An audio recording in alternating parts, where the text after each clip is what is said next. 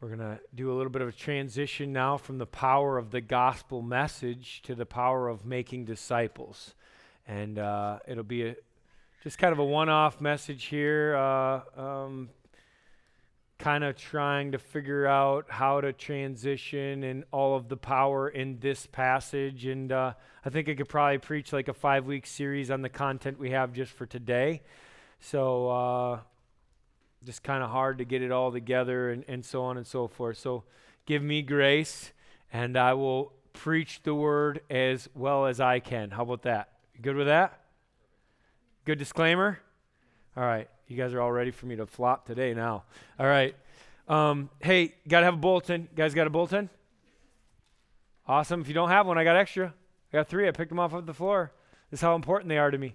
Um, has this in here. You're going to need this. This is a really important thing. I'm praying that you will take this with you, not drop it on the floor. Put it in your Bible. Okay, take it with you. This is really important. This is uh, who we are, uh, what we're all about. And then there's an elder update in here. I think that's important that the elders communicate to you. Your leaders say to you, hey, this is what we're doing. This is what we're about. This is what we're trying to get done. So, uh, all that for you, okay?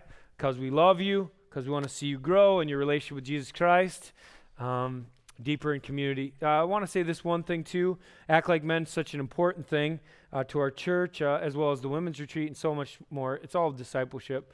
But uh, just feeling like, you know, men, we need you to act like a man. And so we do these events. We do them a couple times a year, five times a year. And uh, we ask you to come out late, nine o'clock. Don't be late or the doors get locked. I mean, there's all these like like check you, check you, check you type stuff, right? And um, I just wanted to say uh, if you're not in a small group, if you're not getting invited to this other than from up front, you probably are thinking, I don't really have a reason to go. And I just want to change that right now. You have a reason to come. I want to meet with you. Okay? I'll be your small group leader tonight. If you don't have a small group, and I just want to be with you, I just want to encourage you in your walk as a man. I know it's hard to stand up for what's right in this world. And uh, so I love you that way. So please come and uh, get in small group with me, and uh, let's let's talk about how we can do what we're supposed to do better for the Lord. Okay? Good? Cool? All right. I know all of you guys that are all here in a small group like, who cares? Who needs Steve? Like, I got my own small group. We're doing this, right? But but for you that aren't, uh, please come. All right. Um, all right. I know that we have uh, fourth and fifth graders in the service with us today. Uh, the last Sunday of every month, we have the fourth and fifth graders in with us, and so I thought I might just use one of them for my first illustration. So, who wants to volunteer? All fourth and fifth graders, raise your hand. This is not you volunteering, but all the fourth and fifth graders, raise your hand. All right, great, awesome, awesome. Now, if you keep your hand up, if you keep your hand up, um, I know you're volunteering because you want to be part of this illustration. Who wants to be part of this illustration? Anybody? Owen, you up? Owen, you up? You want to do it? No? Okay. All right. All right. Who, who's over here? Who's over here? Oh, Owen, you're up. Okay, good. Owen, I don't think we've met before. Have we met before? No, my name's Steve, man. Nice to meet you. I've prayed over you lots of times along with uh, your, your mom and daddy um, on the register because they write your name down every week. Did you know that? It's pretty sweet. You get prayer that way. Um, so this is a flashlight. Could you just turn it on for me? Uh, you need to hit the button. Hey, that's red. That matches you. Um, but it's not working very well. What's, what's the problem with that thing? It doesn't have any batteries, or it needs new new ones for sure, right? Well, see, that's part of the deal. Is uh, you know, this is a great flashlight, but if it doesn't have the batteries, right? If it doesn't have a power source, then uh, we're not. Ah, tricked you. Love you. it's a great illustration though, because if you don't have the power source, then you got no power. Like nothing's going to happen with this flashlight. Uh, it's not going to be able to shine bright or anything without that. So try it again. Bam! Whoa! All right, so here, your job is if you see anybody sleeping in the service, you go ahead and just shine that right in their face, right? Like that, all through the service. That's your job? You help me out like that? All right, appreciate it, appreciate it. All right, thank you, Owen. Um, so here's the, here's the deal. You can go back to your seat and do it. Thanks, man. appreciate you. Um, that's the point, right? What's a flashlight without a power source? What's a Christian What's a follower of Jesus Christ without the power inside, right? So the title of the message today is The Power Source. Right, who do you think that's going to be about? That's going to be about God. That's going to be about Jesus. That's going to be about the Holy Spirit. That's going to tie it all together for us. This, uh, the power of the Holy Spirit, the power of the gospel message, the power of making disciples. It's all the power, and it's all the power source. So you're going to see the power source like you've maybe never seen it before in Acts, and that's pretty astounding because we've seen it, and you're like, what, what? And again, yep, again, like some of the stuff that you're going to read today, you're just going to be like, that's God. Nobody could do that besides God. I want to be on his team.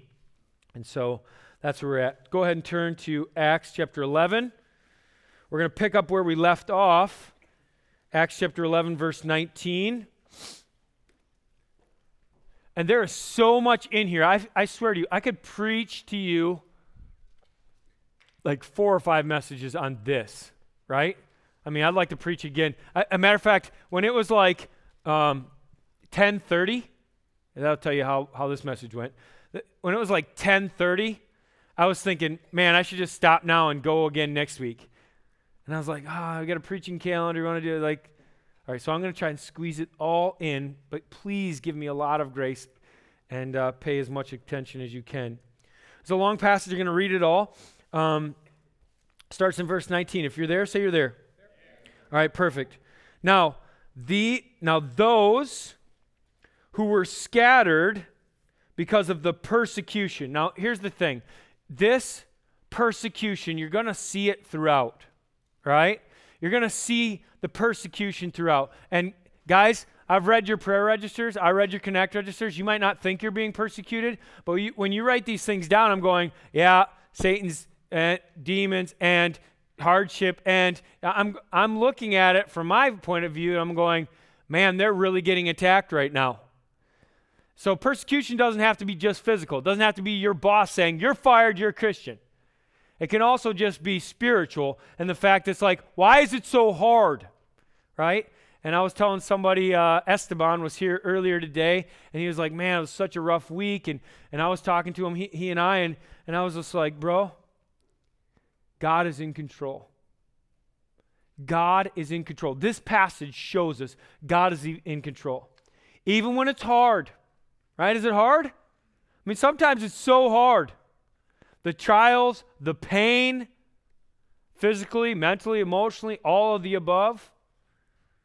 God is in control in the persecution, even when it's the end of it all. Even when you're like, I'm at the end, I want to quit even when it's the 11th hour, when it's midnight, right? That's when God works the most, I feel like. Is that true in your life? Just mine? Like, I feel like God's like, it took you this long to get you dependent. Why would I let you off the hook now? I like you in that dependent spot. We worked hard to get you there. Keep it going. And then he answers the prayer at the last second. I love that about God. I hate it about God, but I love it about God, right? God is in control even when the world seems to be winning. You're going to see that in the passage too. Even when the world seems to be winning, God's in control. So as you look at the persecution in the passage, just know through it all, God's in control. Okay? He's in control. Even when it's hard, even when it's the last second, and even when the world seems to be winning, God's got it. And I want you to read the whole thing like that, okay? He's the power source. Persecution that arose over Stephen traveled as far as Phoenicia and Cyprus and Antioch, and they were speaking the word to no one except for the Jews. So, just have to explain that just a little bit, give you a little context right here. here here's the deal. Remember Stephen? Remember chapter 6 when deacons were installed? Remember chapter 7 when he gave his big long speech and then at the end he got stoned for sharing the gospel? Remember that? That makes me want to go out and tell some people about Jesus. Right? But look at all that's happened since he died. The gospel went forth to the Samaritans, right? Philip d- did all these cool things, met the Ethiopian eunuch. He got baptized and saved. Paul himself, who was gathering the coats when he got saved, is now, whoop, 180. He's turned around. He's serving the Lord. Why? Because he saw Stephen die? And he couldn't believe it? No, because God met him on the road, right? God revolutionized his life. Get all of these different things kind of coming at us, all because of the persecution. The gospel's going out. So look at this map. Phoenicia is not a, uh, city, it's a region, right? It's right above Galilee, there on the coast. And so Tyre and Sidon would be cities in Phoenicia, if that helps. Um, and then Cyprus is an island there in the middle. And then Antioch. Antioch is the third largest city in the Roman Empire. It's 500,000 people just behind Rome and Alexandria, right? This is a metropolis. This is a big deal that the gospel went to this city and it's becoming a major player, right? So in the story, you're going to see Antioch, which is now this huge player, and Gentiles are being saved. And then you have Jerusalem, right? Jerusalem, where the Jews are like getting saved out of Judaism into Christianity, into Jesus. Right? So that sets the context for you. You see it? You got it? That's it? Okay, perfect. And they were speaking the word to no one except for Jews. Do you think, I mean, we just spent like how many weeks on like welcome without judgment, love without condition, forgive without limit. Do you think that these guys are like, just being like favorites. They're just playing favorites. They're just like, oh, we're only, if you look like me, if you act like me, do you think that's what it is? Or do you think they're doing what they think this is what God wants, right? Like it's for the Jews. Either way, they're only doing it for to the Jews. They're only speaking the word to the Jews. Something's got to change. Because Acts 1 8 said, to Jerusalem, to Judea, to Samaria, and to the uttermost parts of the earth going to have to go everywhere, and not just to the Jews. It's going to have to go to everyone. But there were some men, some of them, men of Cyprus, that's the island, and Cyrene. Cyrene is Libya, it's uh, North Africa, and so they've came a long way, who on coming to Antioch, maybe to buy, to sell, to get gain, whatever, spoke to the Hellenists. Um, Hellenist probably even better, just, just if you just thought of the word Gentile there like not Jews. So these guys spoke to Gentiles, also preaching the Lord Jesus. So we have people preaching to Jews in Antioch, the gospel's spreading. We have people that preaching to Gentiles in Antioch, the gospel's spreading, not just regionally, but now to different people groups. And that's what needs to happen. That's the power of the gospel message. It has to break all barriers. Look at verse 21. I could preach a whole message on verses 21 through 23. The hand of the Lord was with them, and a great number who believed turned to the Lord. The report of the, this came to the ears of the church in Jerusalem, and they sent Barnabas to Antioch. When he came and saw the grace of God, he was glad and he exhorted them all to remain faithful to the Lord with steadfast purpose, for he was a good man, full of the Holy Spirit and of faith. And a great many people were added to the Lord. Here's the message I'd preach. Just two minutes, right? Here's the message I'd preach evidence of the power, right?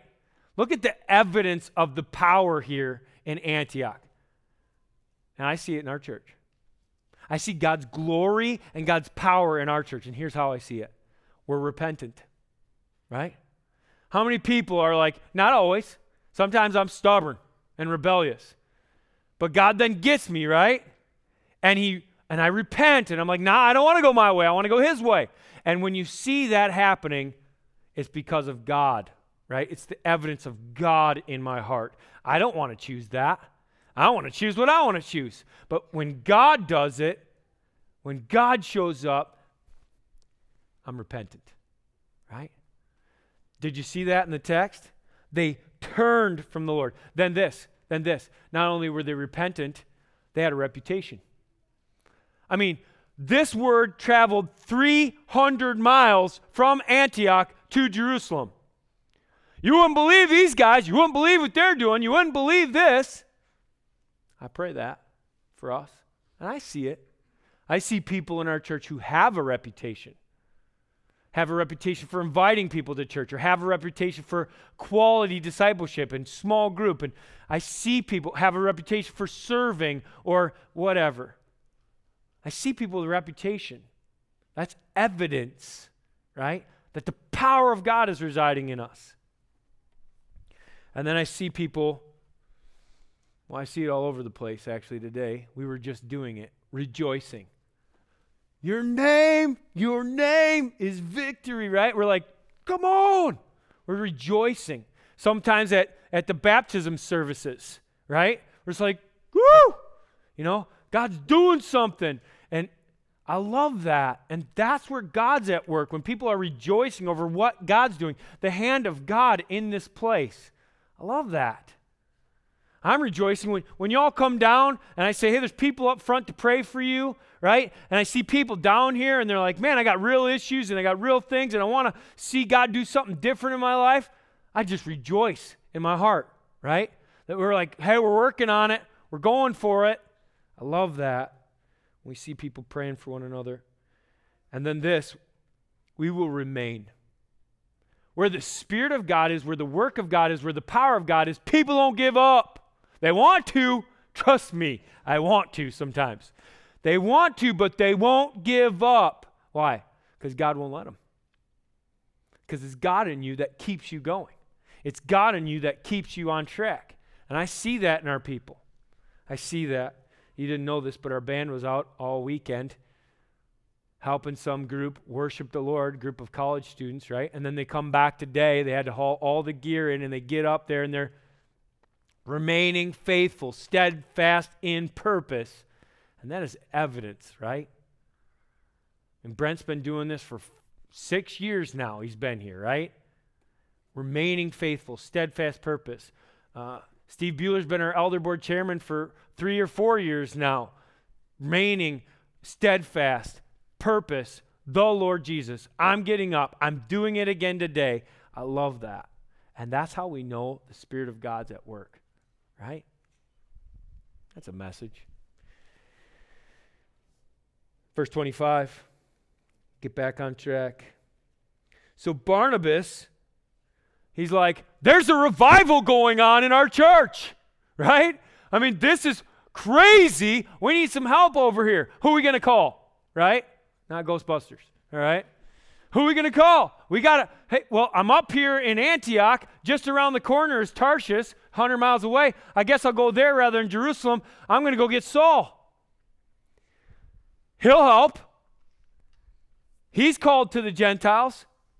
So he goes and gets Saul of Tarshish, and he had to look for him. Why? Because there's no texting back then. It wasn't like, you know, it wasn't like he's like, hey, Paul, get over here. You know, he's like, I got nothing, man. I'm walking up there. Hey, you guys hold the fort down. Remain faithful till I get back. I'm going to get Saul. So he goes after him. It wasn't easy to find him because the Bible says, and when he had found him, he had to search high. He had to search low. Hey, you know this guy, Saul? Maybe his name's Paul now. I'm not sure. Like, he, he brought him to Antioch. And I want you to get this next verse. For a whole year. For a whole year. I haven't underlined it in my Bible because I grow wearying while doing. Anybody else? I'm like, man, can't you just get it this week? Why do I got to spend another week, another month, another year discipling you, right? Well, for a whole year, they met with the church and taught a great many people. And in Antioch, the disciples were first called Christians. Now, a couple things I want to say about that. 10 year vision, new revisions out. If you're a member, you know that if you're at the members meeting. But you can go to the walk table, you can pick this up. This is the 02 second year version. And I just got to tell you, nothing's changing on this. Here's the page, it's all the same. Last thing intentionally disciple someone for six to 12 months, for a whole year. Don't grow weary in it. Get somebody, ask them, can I spend some time with you? Could I meet with you weekly or bi weekly? Could I pour into you? Can I see you grow, right? You want to do that together? Let's go. That's what we're calling you to. And you see it here modeled in scriptures. They go to Antioch, and the disciples were first called Christians.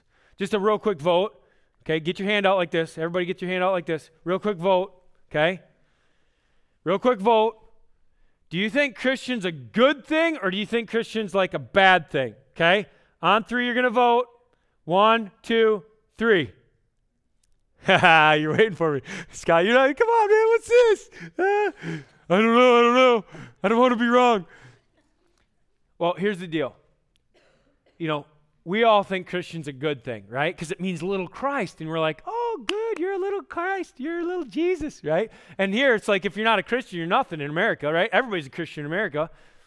Christian's only in the Bible three times. And it's not a great term, right? This is like a curse word, right? They're like, you're a Christian. You're just like Jesus.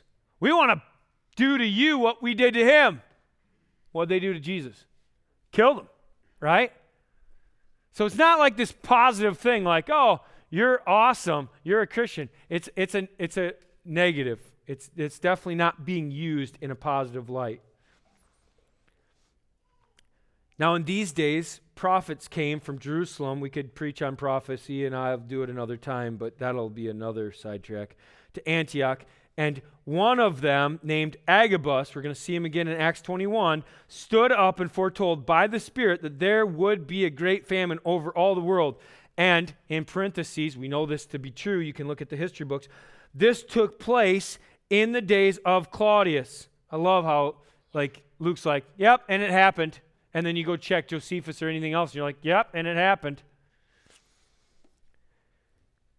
So, what happened with that? So, the disciples, these little baby Christians, been discipled a year, determined everyone, we're all in this together, we're going to do this together, according to his own ability, e- equal sacrifice, not equal giving, to send relief to the brothers living in Judea, and they did so, sending it to the elders by the hand of Barnabas and Paul.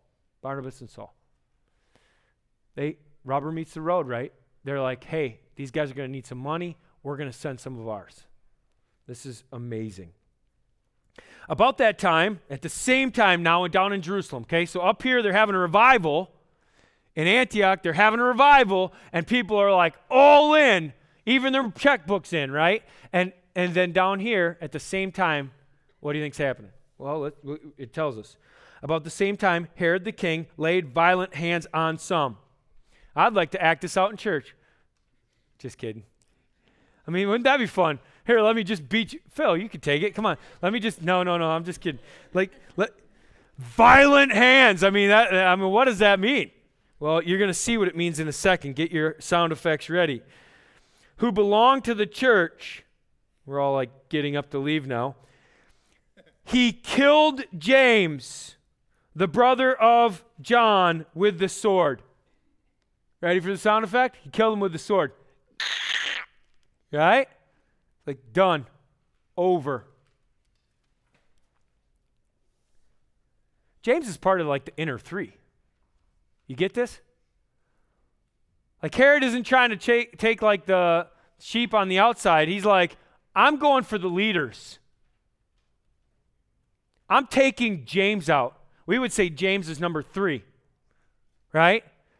Peter, John, James, right? So if you got the top three, Peter's first, John second, James is third, he took number three out.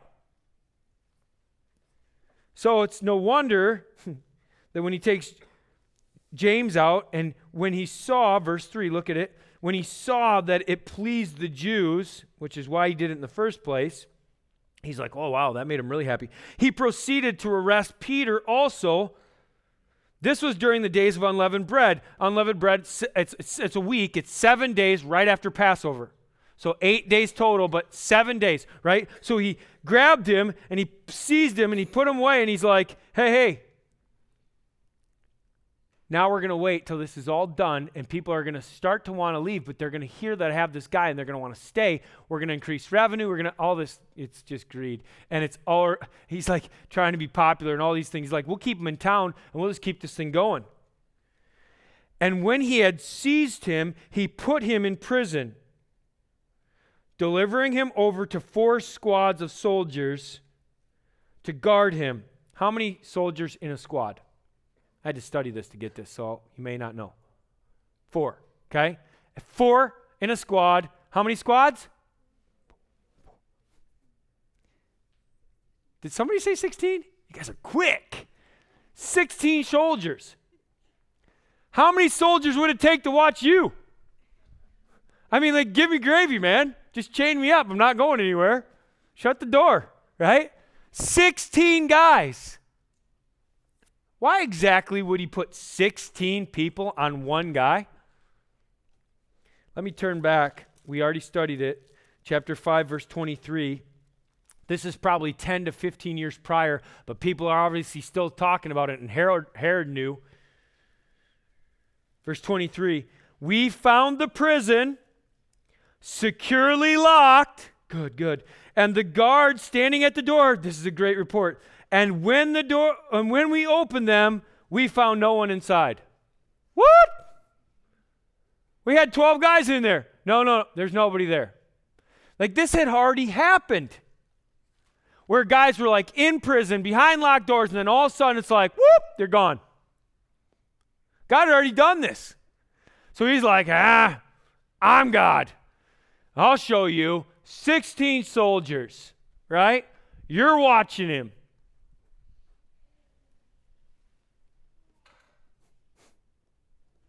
Ain't going to work. And he tended after Passover to bring him out. Right? That's what he's going to do to him.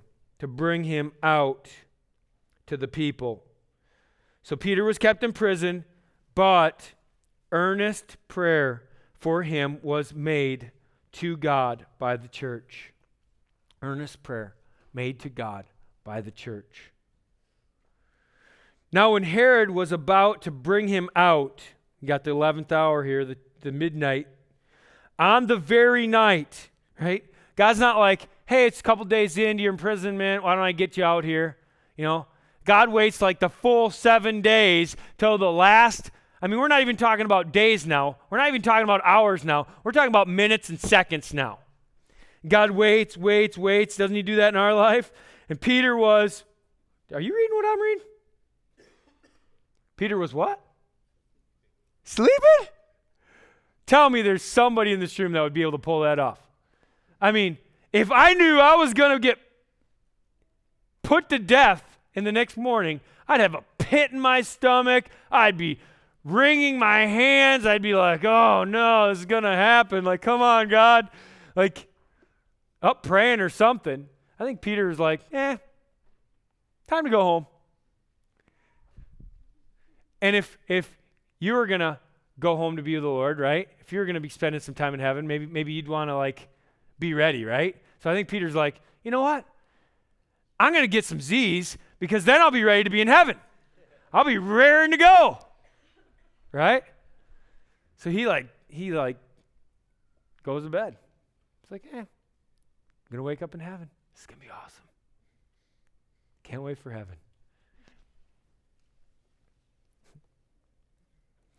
And he's sleeping between the two soldiers. I'd love to act this out for you, but for sake of time, I'm going to keep going.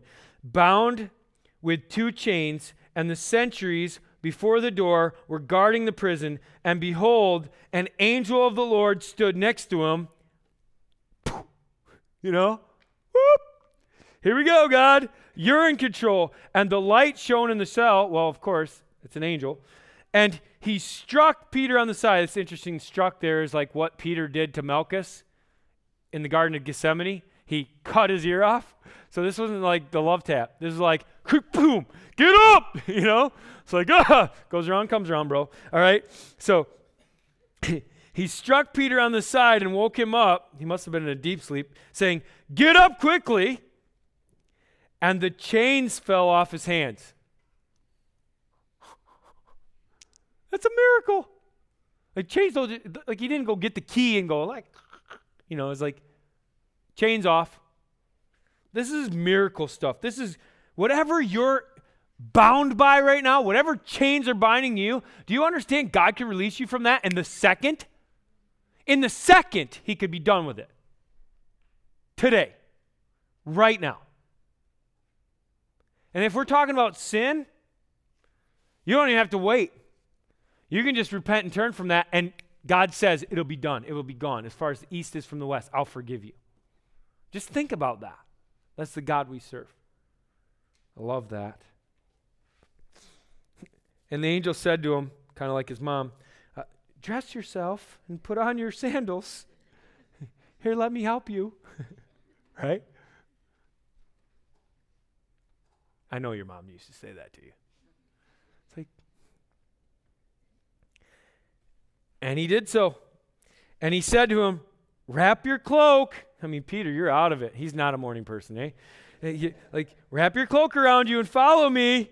It's like, so nice, the angel, after he hit him. And, and he went out and followed him. And here, this explains it. Oh, I get it. And he did not know what was being done by the angel was real, but thought that he was seeing a vision. No wonder he didn't want to get his clothes on. In, in your dream, you don't even have to put your clothes on. he's just like, hey, let's whatever. And uh, it's, it's, it's, he thinks it's a vision. He thinks it's a dream, but it's real.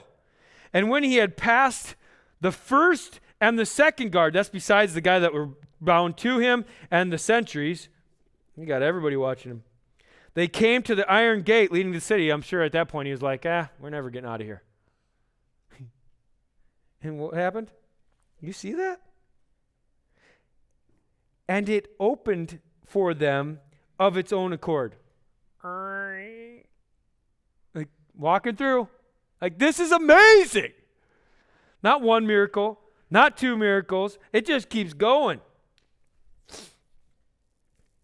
And they went out and went along the street, and immediately the angel left him. And when Peter came to himself, he's like, oh man, this is true. This is the real deal. Oh, wow. he said, Now I am sure that the Lord has sent his angel and rescued me. I mean, you weren't sure before, like when he hit you. You weren't sure before when he was like, Get your clothes on, let's go. You know, he's sure now rescued me from the hand of Herod and from all that the Jewish people were expecting. That's a miracle. Oh, it's getting better. Wait. When he realized this, he went to the house of Mary, the mother of John, key name, John, whose other name was Mark. He writes the book of Mark, and uh, he's going to be an important player. They're going to make a disciple of him soon. So that's the power of making disciples. Come back next week. Where many were gathered and were praying, still earnestly praying, still earnestly praying. Get Peter out of jail, get Peter out of jail, get Peter out of jail.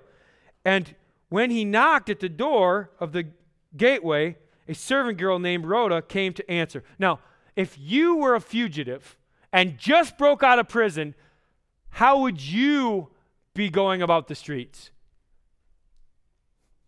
I mean, you're not showing up at 7 Eleven getting a Slurpee. You know what I mean? You're not like, hey, I'm out. What's going on?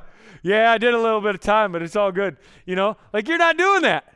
Like he's like creeping through the streets. He's coming up to the door. And when you knock on a door, what happens? Well, the dogs bark, if you have a dog. He's like, ah! You know? And, and then the lights flip on. Well, they didn't have lights back then. So like smash, match, right? the lights are coming on, right? And then and then he's outside. How bad does he want to be inside right now? Like, let's get this done. Right? Like, I need to get inside quick. He's probably like on the ground. Probably why she didn't see him. He's like laying down. He's like, hey, let me in. I mean, just just and recognizing Peter's voice in her joy, he's probably hiding. He's not visible. In her joy, she did not open the gate but ran in and reported that Peter was standing by the gate. The most ridiculous verse in the Bible. Like, open the door! What's wrong with you? And and they said to her, this is even better. And they said to her, so hey, Rhoda comes up and there's like, Hey, Peter's out. Your prayers are answered. Let's go get him. He's at the front door. Let's do it together. I didn't want to do it by myself. And they're like, You're outside of your mind. You're outside of your mind. You're crazy, girl.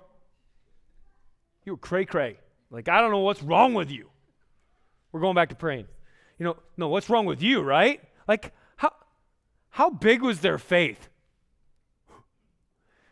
Okay, their faith on a scale of 1 to 10, you won't need more than one hand, okay? Like, what, what are we talking here? You know, it's like little faith. And it keeps getting better. And then she's like, she won't quit. She's like, no, no, no, no. He's there. He's there. He's there. Really, he's there. And she kept on insisting that it was so. And they kept saying, that's his angel. Did you see him? No, I didn't see him. I heard his voice. It's his angel, which means he's dead. Ah, he's already dead, right? But Peter continued knocking. You know, dogs barking, lights flickering, like and when they opened, they saw him and were amazed. Literally, they came unglued. They're like out of body experience. It's like, I see myself going crazy over here because I see Peter's out. This is a miracle. And they're probably like, ah! and he's like, we'll read it. You could see it. But motioning to them with his hand to be silent, he didn't even, he's not like, shut up. He's like, right? Oh, no. You know, he's like, shh.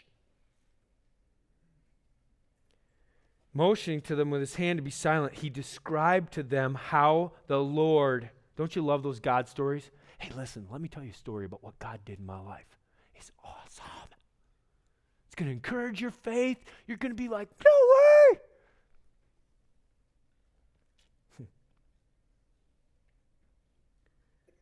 and then he said, Tell these things to James and to the brothers, encourage them too. Then he departed and went to another place. Now, when day came, that would have been a fun place to be. When, there was no little disturbance. That's, that's the Bible's way of saying it was crazy. It was like people yelling at each other about, you let him out. You let him out. You were sleeping. Well, I thought you were, you know, it's like just, who let him out? Who had the key? Over what had become of Peter. And after Herod searched for him and did not find him, he examined the sentries. You were at the door, man. Nobody got through you. And he ordered that they should be put to death. And that time, if you let a prisoner go, you got what the prisoner was getting. And we all know this was happening to Peter. That's what happened to them. Then he went down from Judea to Caesarea to spend some time there. What? what? I don't know. Want to get away? like, that's what I'm thinking, right? He's like, I need a vacation. This isn't going well. I had 16 guys on this guy. Now, Herod was angry. Well, I'd be angry too. But he was angry with the people of Tyre and Sidon. Remember, that's the place of Phoenicia, the region of Phoenicia. And they came to him with one accord, and having persuaded Blastus, the king's chamberlain. That's literally his administrative assistant. Now, we're going to have a parent child dedication next week, I believe. And uh, I've never ba- baby dedicated a, uh, like Blastus. And I'm not thinking it's happening anytime soon, right? Because when you go looking at the Bible names book, you're not like, oh, Blastus, how cute, right? Like this guy needs a new name for sure. Like, I mean, this is crazy, right? So, Blastus, weird. The king's chamberlain they asked for peace through this guy. They bribed him because their country was dependent on the king's country for food. So Herod had no jurisdiction in Phoenicia. That wasn't his place. But because his country was so strong, if they couldn't get food from his country and there was an embargo, he was like, nope, we're not sending you anything. So he's holding them hostage because he was angry. Got a little ticked off. A prisoner escaped. And uh, on the appointed day, Herod put on his royal robes. I just read about this in Josephus. It's a historical book. And uh, it says he had silver robe on, right? And he came in in the morning and it was like glimmering. It was like shining like he was a god, right? And uh, took his seat upon the throne. It wasn't his seat, it wasn't his region. And delivered an oration to them. What's an oration? I'm so great, you should love me, right? Like he's just like blah, blah, blah, blah, blah about himself.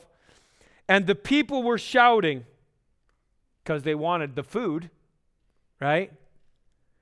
The voice of a God and not a man. We're not going to act that out because I don't want anything crazy to happen here. The voice of a God and not a man. And immediately, an angel of the Lord struck him down because he did not give God the glory. Let's just remember who is glory and where the glory belongs. It's God's, and He will not share it with anyone else, including us. And he was eaten by worms. That speaks to how he died. And breathed his last. You can go read up on, on that. It's just crazy.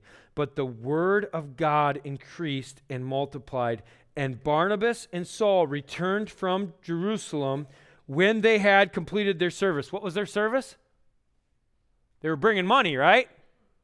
They went to Jerusalem with money from Antioch. And then they're done now, giving them the money, and they've heard all about this stuff. Maybe they were in the prayer meeting, and they're like, time to go home. And they take with them bringing with them John, whose name was Mark. There's going to be a lot more about him. Right now, listen. When it all hits the fan, right? When it's when it's crazy and and I don't know how I'm going to make it. I'm suffering, I'm at the end of it all, the world's winning. What do you do? What do you do? I think you got to go back to the basics. You just got to go back to the basics. I want you to see the basics in the passage. What we do, okay? Fill out your outline. What we do. I'm finally there. What we do. First thing, unapologetic preaching. I think you've experienced that here today. I'm not apologizing for what the Word of God says. Is what it says. Is what it means. Here's what we're going to do. What we do unapologetic preaching. You see that in verses 19 and 20. They were speaking the word. And then it says in verse 20, uh, also preaching the Lord Jesus Christ. This is the book. This is what we preach. We preach it every week. We're not going to stop. We got to come back to that basic. And not only do I do it, but the fourth blank down is unafraid witness. These go together, 19 and 20. Unafraid witness. Some is inside the church, some is outside the church. Mostly it has to do with your audience. I'm unafraid my witness with everybody, but once they give me an opportunity, once they give me an invitation or accept my invitation, then I'm going to preach the word, right? Then I'm going to give them this is the truth in love, in grace. Both things, a pillar of our church. Then this next thing from verses uh, uh, 29. So the disciples determined, every one according to his ability, to send relief to the brothers living in Jerusalem. And I just put by that unashamed worship. And you go, what? Were they raising their hands as they did it? No, what, what was going on with that? No, I'm just telling you this. Hey, if you want to know what somebody who's worshiping, go check their checkbook. I worship where I put my money. That's what I worship.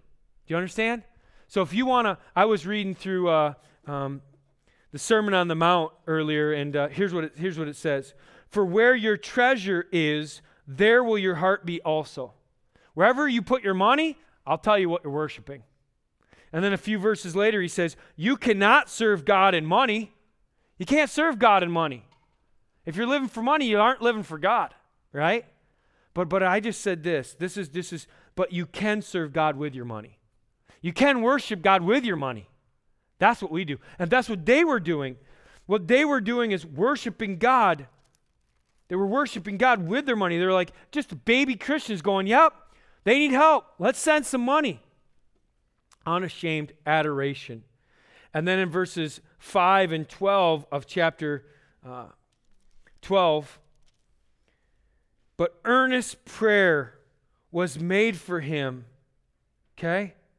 To God by the church. Get the list out. Get on your knees. Pray to God. God, we need a building or whatever it is in your life, right? God, only you can do it. God, you got to show up. God, it's up to you. We depend on you. Nobody's going to get saved in our service if you don't show up.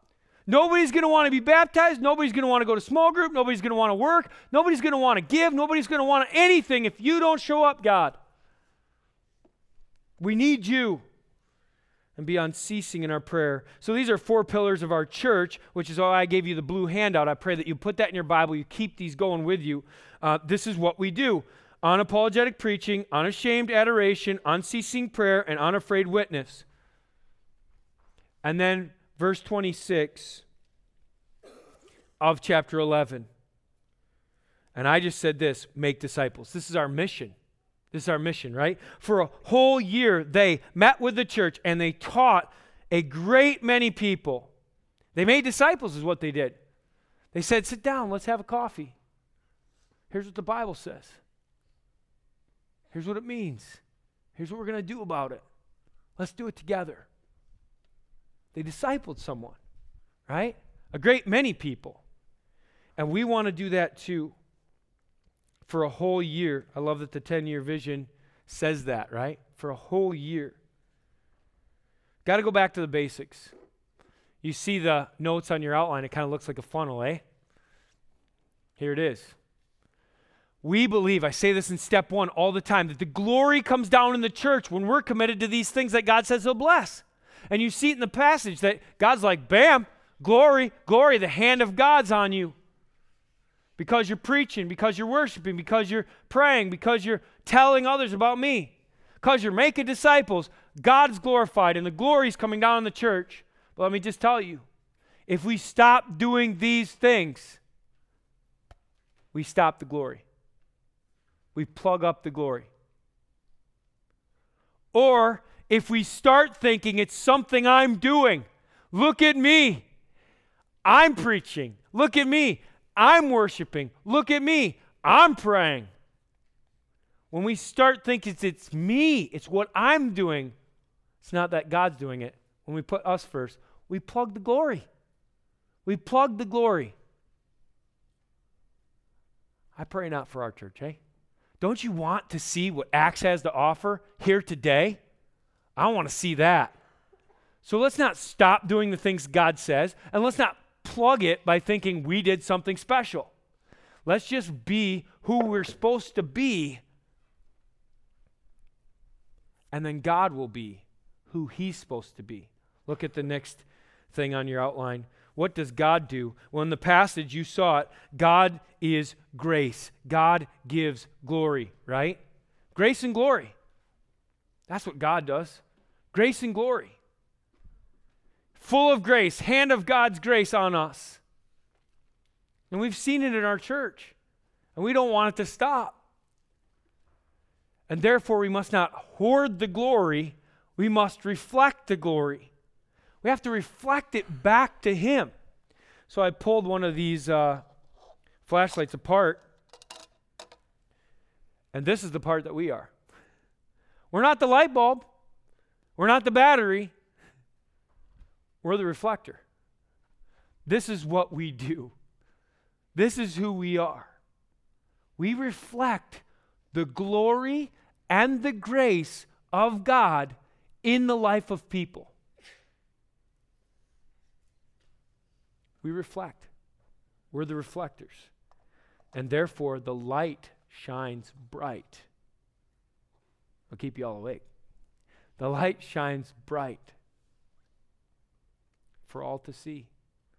And people will go, What's going on over there? People will go, Wow, I need to repent. People will be full of joy and rejoicing, right? They just will. Because of what God's doing in our heart and in our life. So, what happens next? So, yeah, I get it. We got to go to the basics. We got to keep it going. We got to, this is what we do, right? And we know who God is in his spot, and we'll just keep him there. So, what's next? We got to be reflectors, right? So, how do we reflect the glory? Again, I say this in step one all the time. Reflect the glory by worshiping Christ, by walking with Christ, and by working for Christ. That's how we reflect the glory. So the glory comes down through the pillars and the mission, God in the church, present and evident, and how we as believers get out of the way and just become the reflector as we worship, we walk, and we work. Now, if you've never been to step two, we talk about worship, walk, and work at step two. We give you tools for how to worship, walk, and work. I can't preach that right now. You won't listen anyway. You're like, it's time to go, bro. Close your Bible, you know? But we're going to do step two twice in February. Once on the 12th, it's a Sunday, okay? So you'd have to come to 9 o'clock service, all you 11 o'clockers. Thanks for coming at 11, but not that day. Come at 9 and then from 10:30 to 12:30 you can learn about worship walk work and what's your next step right that's the application of the message and then if you can't make it then we know we have a lot of nurses and doctors who they're scheduled on the weekend or whatnot then hopefully you can make it the next weekend on saturday night from 5 to 7 it's the 18th of february we hope that you'll be there all right you're like oh i've been there i did that um, todd don you probably did that back what six years ago now right well, maybe go again, right? Maybe go again. It's like, hey, you know, get a refresher on what worship, walk, and work is. And, and you know, if you haven't been in the last couple of years, I would just encourage you to go again. Get recharged on that and help others see their need to do it as well. This is what's next for us worship, walk, work. In reflecting the glory, to shine the light of Jesus Christ. Okay? This is the power source. Let's do our job and reflect the power that is so readily available. Got it? All right, let's stand. Father, you've been clear through your word. We see the glory of the Lord. we see the light shining bright. We see everything about you and we are amazed who you are, what you do, how it all comes together. It's astounding. And we just want to be a part of that, God. We want to reflect your glory. We want to see you. And we want to be uh, seen by others. We want you to be seen in and through us. We want to be a flashlight full of batteries that reflects your glory, your goodness, your grace God, I pray that over our church today as they leave, as they go back, as they feel persecution, as they know you're in control, that they will do their part for your honor and glory, God. Be glorified. We're here for you. We glorify you. We do it in the name of Jesus Christ our Lord. In Jesus' name, amen.